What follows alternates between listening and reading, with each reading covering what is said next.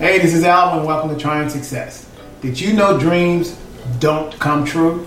That's right, dreams don't come true. The only way a dream come true is when you put something behind it. You have to put some effort into it. You have to do some work. Anybody can dream.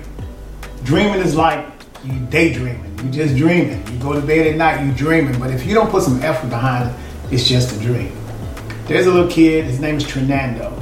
He has this bow tie business. He, he sold me this bow tie. The little fella's about six, between six and eight years old. His brother is the vice president. He's the president. And they're not dreaming. They're not only dreaming, they're dreaming and they're putting their dream to work.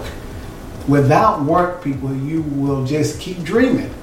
I have a lot, I have a lot of dreams. I'm, I'm doing a lot of things, but I'm working. I'm trying to live out my dream. I'm trying to make my dream become a reality. All right?